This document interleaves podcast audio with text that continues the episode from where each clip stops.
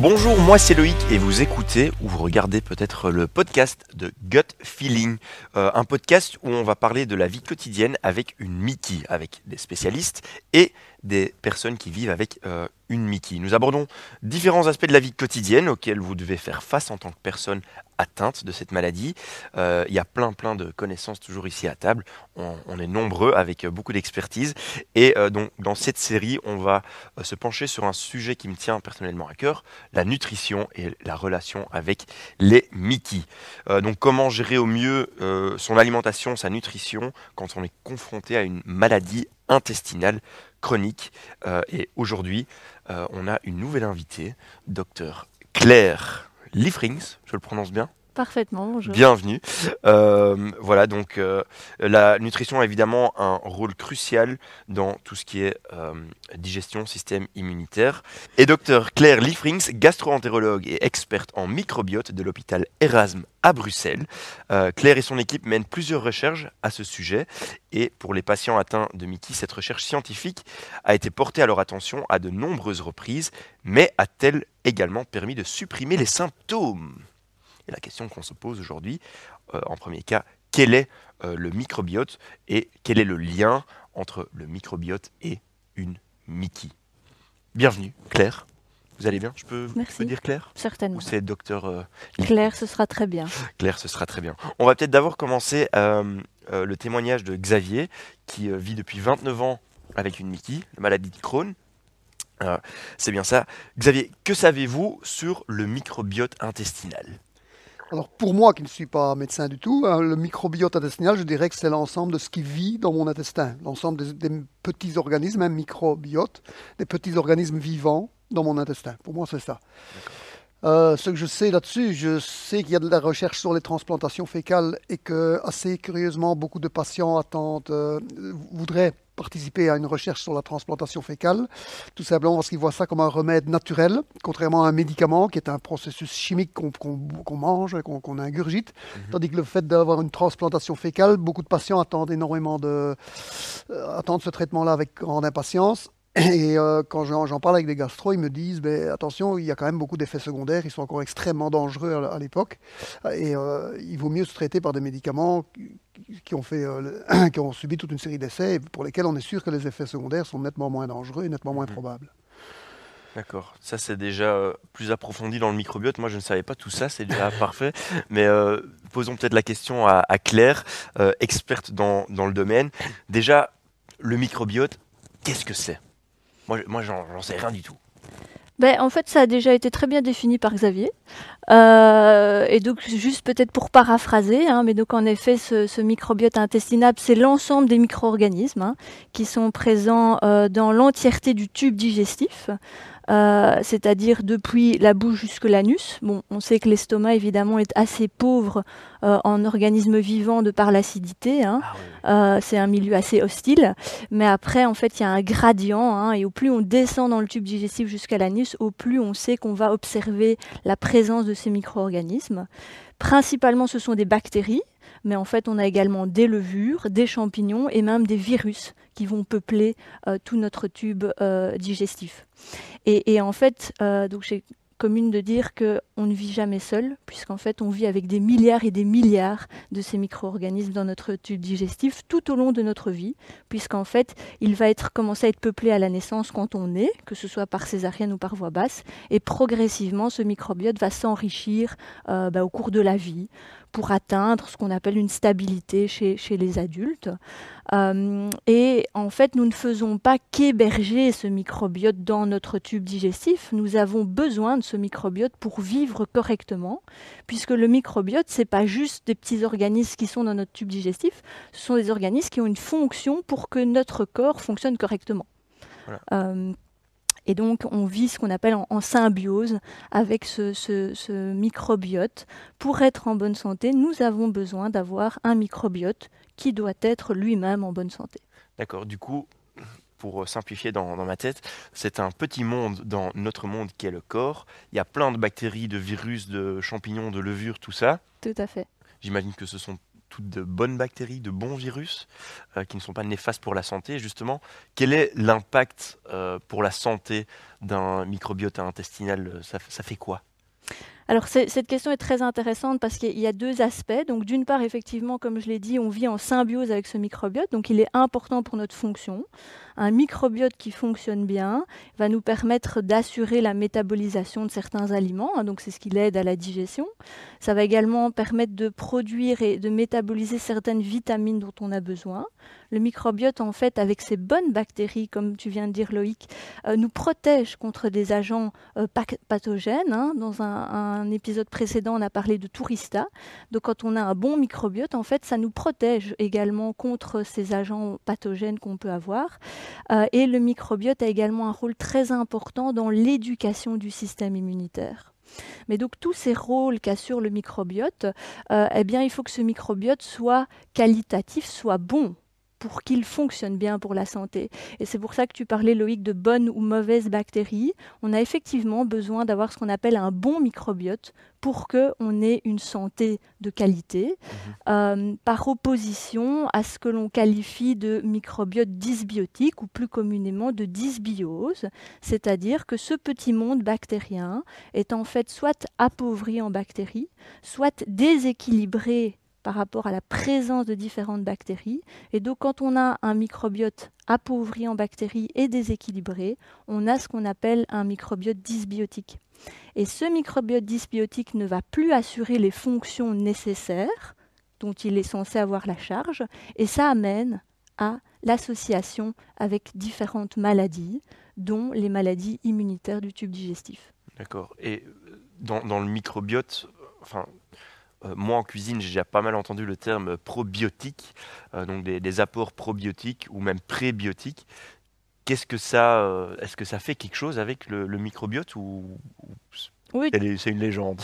Non, non, tout à fait. Donc en fait, un probiotique, c'est quoi? Ben, C'est un micro-organisme qui est naturellement présent ou qui est enrichi dans certains aliments, ou qu'on peut prendre par le biais de compléments alimentaires. Donc ça, c'est un probiotique. C'est l'ingestion en fait de, micro-organismes présents dans les aliments ou, dans des compléments alimentaires. Et les prébiotiques, c'est l'étape d'avant, sont en fait des aliments qui sont le substrat, la nourriture en quelque sorte des, euh, des, des, bactéries qu'on a dans notre tube digestif. D'accord. En quelque sorte. Donc d'une part, les probiotiques, ce sont des bactéries, et les prébiotiques, c'est l'alimentation pour les bonnes bactéries. C'est un très, un très bon résumé. C'est très gentil, ça fait plaisir. Euh, est-ce qu'il y a des, des, preuves que ces probiotiques ou ces prébiotiques aident euh, ou peuvent améliorer une maladie euh, Mickey? Alors, des preuves scientifiques à ce stade, nous sommes en 2023, il y en a très peu. Concernant les prébiotiques, on n'a pas de preuves scientifiques, je dirais, solides. Euh, il y a toujours moyen de trouver des preuves, on l'a également dit dans les euh, épisodes précédents, mais des vraies preuves scientifiques, il n'y en a pas pour les prébiotiques. Pour les probiotiques, dans les maladies inflammatoires, il y en a très peu. Il y en a juste pour un probiotique spécifique qu'on appelle le VSL3, dans une forme de maladie inflammatoire qui est la pouchite. Et donc, en gros, euh, à ce stade-ci, ce que l'on peut retenir, c'est que, à part certaines exceptions, il n'y a pas de preuve que les probiotiques vont avoir une influence positive sur la gestion inflammatoire de la maladie. Je ne parle pas des symptômes parce que c'est un peu différent, ah. mais sur la gestion inflammatoire de la maladie, pour le moment, il n'y a pas de place pour des probiotiques dans le traitement de la maladie. Donc c'est d'office, il n'y a pas encore de preuve que ce soit une guérison, probiotique ou prébiotique, mais ça peut aider certains symptômes. Euh. Alors, ça peut aider certains symptômes, certainement. Euh, maintenant, pour la gestion inflammatoire, non, ça n'a pas de place. Mais à nouveau, j'insiste, on est en 2023. Euh, tu l'as signalé, je fais de la recherche dans le domaine. Je suis assez convaincue et enthousiaste que euh, si on refait ce podcast dans cinq ans, j'aurai un autre discours parce que je pense qu'à l'avenir, euh, ce qu'on appelle probiotiques, c'est en fait tout un ensemble de micro-organismes qu'on met dans des capsules ou qui sont présents dans des aliments par le biais de la recherche, par le biais de la bio-ingénierie, très probablement qu'on va pouvoir affiner notre compréhension, mais également affiner en fait euh, cette, euh, cette, gestion, je dirais, des probiotiques. Et là, par contre, on verra si ça peut pas avoir une implication euh, thérapeutique sur l'inflammation. Euh, Kathleen, tu as la maladie de Crohn. Est-ce que tu, tu as déjà pris des probiotiques ou des prébiotiques te disant Ah, ça, ça va peut-être être, euh, la potion magique la... Bah, c'est vrai qu'on m'avait déjà euh, donné des probiotiques en disant que ça pourrait euh, diminuer les symptômes, etc. Euh, moi, mon- dans ma situation, en tout cas, j'avais pas noté euh, grande, grande amélioration. Euh, après, je sais que, par exemple, on parlait de certains aliments fermentés, etc., qui seraient probiotiques. etc. Enfin, je m'y connais pas du tout, hein, ça se voit. Donc c'est vrai que voilà, je, je fais un peu attention dans mon alimentation. Si j'ai le choix entre deux choses, je vais peut-être, sans vraiment y croire, tester. Mais euh, non, c'est pas quelque chose qui a une grande place dans, dans ma- la façon dont je me nourris en tout cas. Et euh, Lucie, chez, quand, quand les patients viennent, euh, viennent vers vous avec euh, 3 millions de questions en même temps, j'imagine, est-ce qu'il y a beaucoup de ces questions qui, qui vont dans la direction prébiotique, probiotique? Bah, un petit peu à l'heure actuelle parce que c'est assez tendance. hein, Le microbiote, tout Ah, le c'est monde une en- tendance. Oui, c'est un peu tendance. Ah, d'accord. Monde en parle, on trouve ça dans, dans, dans, les, dans les trucs people et tout ça aussi. euh, maintenant, les gens parlent du microbiote et donc euh, certains patients ont envie qu'on qu'on fasse des analyses approfondies sur leur microbiote à eux pour trouver exactement ce dont eux ont besoin. Ben, voilà, euh, à l'heure actuelle, comme l'a dit Claire, ben, on n'a pas encore de preuves scientifiques et donc ben, nous, on le on le, con- enfin, on le conseille pas vraiment, on n'encourage pas les patients à prendre euh, pour le moment des probiotiques, mais de la recherche est en cours et dans notre centre aussi. Du coup, euh, les probiotiques, les prébiotiques, c'est pas forcément mauvais de les prendre, mais est-ce que, Xavier, est-ce que tu en as déjà euh, consommé, on va dire? Alors, euh, des, des- des probiotiques, oui, il y, en a- il y en a qui sont très agréables à boire, euh, bien frais, un peu, avec un goût un peu sucré qu'on peut trouver dans tous les supermarchés. Ils sont agréables à boire, moi je les prends plus pour ça. Euh, J'ai essayé le fameux VSL3 dont le docteur euh, Claire parlait. Je l'ai essayé juste à une occasion bien précise. Je suis allé en vacances à Cuba. L'eau n'est pas potable à Cuba. Et donc, pour essayer de m'aider à ne pas attraper une tourista là-bas, je me suis forcé à prendre ce VSL3. C'est beaucoup moins agréable qu'une petite boisson bien sucrée. J'en ai pris donc à forte dose une semaine avant de partir et pendant tout le voyage. Et je suis quand même revenu avec une tourista qui a déclenché une, récidive de ma maladie de Crohn. Euh, maintenant, je n'ai pas une pouchite. Le VSL3 est recommandé pour les pouchites. Moi, j'ai pas du tout une pouchite. Euh, j'ai une maladie de Crohn classique. Donc, scientifiquement, le VSL3, ne- ne- ne- ne- il n'y avait absolument rien de prouvé que ça allait m'aider. Mais j'avais envie, psychologiquement, de me allez, je vais faire essayé, ça ouais. parce que j'ai un petit peu peur. Ben, ça n'a pas marché. Ouais, parce que j'imagine que euh, du coup, on vient chez, euh, chez Pauline, qui est diététicienne. Euh, le VSL3, hein, c'est bien ça, Ouais. hein, je- que je le prononce bien. Euh, face aux, aux patients qui viennent chez vous, qui disent voilà, euh, moi euh, j'ai entendu que quelqu'un que je connais prend du VSL3, comment est-ce que vous, vous conseillez les patients, vu qu'il n'y a pas vraiment de preuves scientifiques euh, euh, à ce stade.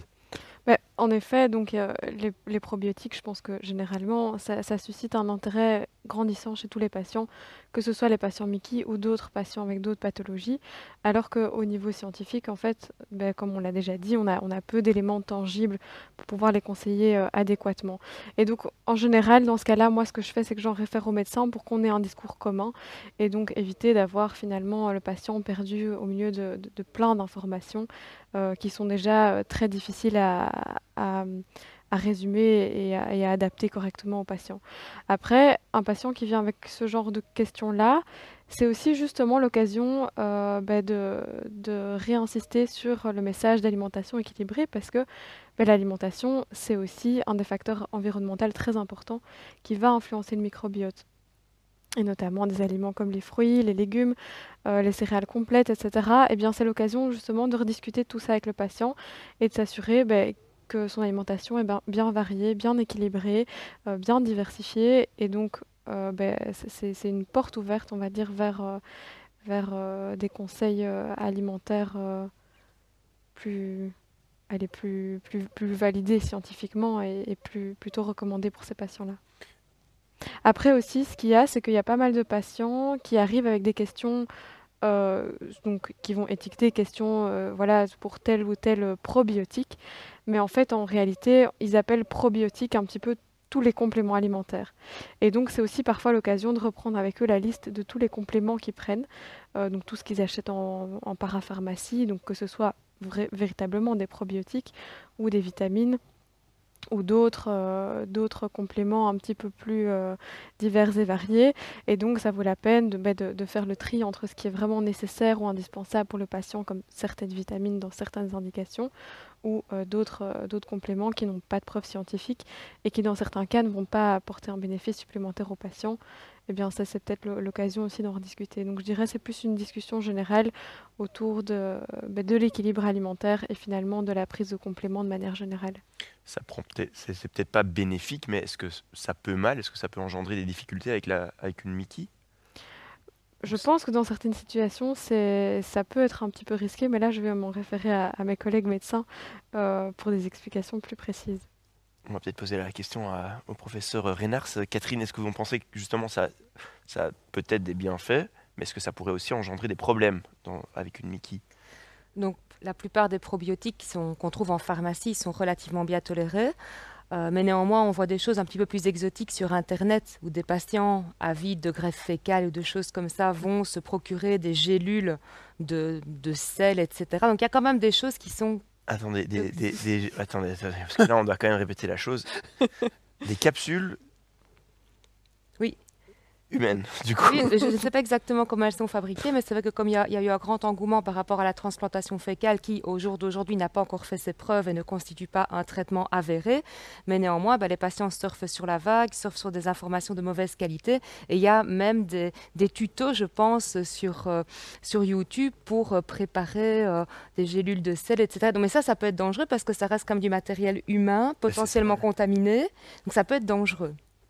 Parce que du coup, le, ces transplantations fécales, euh, ça se passe pour changer le microbiote ou, c'est quoi la théorie derrière L'idée, c'est effectivement, comme ça a été très bien expliqué par Claire, euh, le microbiote s'il est déséquilibré avec entre guillemets trop de mauvaises bactéries par rapport aux bonnes, peut favoriser le déclenchement de maladies inflammatoires. Et donc le fait de faire une transplantation fécale, c'est faire une espèce de reset entre guillemets de son, microbiote pour repartir sur un microbiote plus sain, plus qualitatif, plus, plus, plus biodiversifié. Et donc c'est ça en fait la théorie sous-jacente qui est intellectuellement très séduisante. Euh, mais pour le moment, on n'en est nulle part. Mais alors, ben voilà, les patients ben, s'orientent vers des choses euh, qui, qui, trouvent sur Facebook, qui trouvent sur Internet. Et ça, par exemple, ça peut être dangereux parce que ça peut être potentiellement être contaminé. C'est peut-être pas la source idéale pour chercher des informations euh, euh, médicales, les réseaux sociaux, n'est-ce pas? Mais du coup, c'est peut-être une solution, mais il n'y a pas vraiment de preuves claires, si je le comprends bien. Pour l'instant, les transplantations fécales, l'apport de probiotiques, de prébiotiques, c'est pas forcément la solution pour un microbiote euh, intestinal plus, plus sain, on va dire. Non, donc juste pour préciser, la transplantation fécale est officiellement reconnue comme traitement d'une pathologie spécifique qui est l'infection euh, réfractaire à Clostridium difficile, où là en fait cette bactérie est associée à une dysbiose majeure. Et là, la transplantation fécale, comme l'a très bien dit euh, Catherine, fait un reset et après ça, après cette transplantation fécale, souvent les gens sont guéris de leur infection digestive. Donc ça, c'est quelque chose de bien reconnu. Les maladies inflammatoires du tube digestif sont plus complexes. Et donc, étant donné cette complexité, juste transplanter un bol fécal comme ça euh, est probablement pas, pas, pas suffisamment, euh, comment dire, bon, je dirais, pour, pour, mhm. gérer la maladie. Et actuellement, effectivement, les études sont tout à fait mauvaises dans la maladie de Crohn. Ça n'a aucune indication.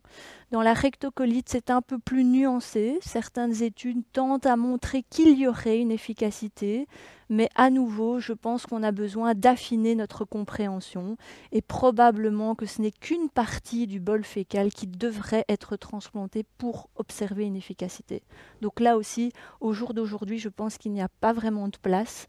Euh, continuons la recherche, continuons à affiner notre compréhension parce que c'est une voie thérapeutique qui doit être envisagée, surtout dans la rectocolite. Mais pour 2023, pour le moment, il n'y a pas de place thérapeutique. C'est peut-être encore un peu tôt. C'est ce que je retiens de, cet épisode. Donc, euh, le microbiote intestinal, j'ai déjà appris euh, deux nouveaux mots. Merci, euh, docteur. du coup, les probiotiques, les prébiotiques, pas forcément encore beaucoup de preuves. Donc euh, si vous voulez euh, plus d'informations à ce sujet, donc déjà de 1, n'allez pas sur Facebook, n'allez pas sur YouTube, euh, consultez plutôt les praticiens, les experts, et peut-être dans 5 ans qu'on fera un nouvel épisode avec une conclusion un peu plus nette. Voilà, c'est tout pour aujourd'hui, le microbiote intestinal. Merci pour toutes vos informations et merci d'avoir écouté le podcast de Gut Feeling, d'avoir regardé éventuellement et on a le plaisir de vous retrouver très rapidement. Salut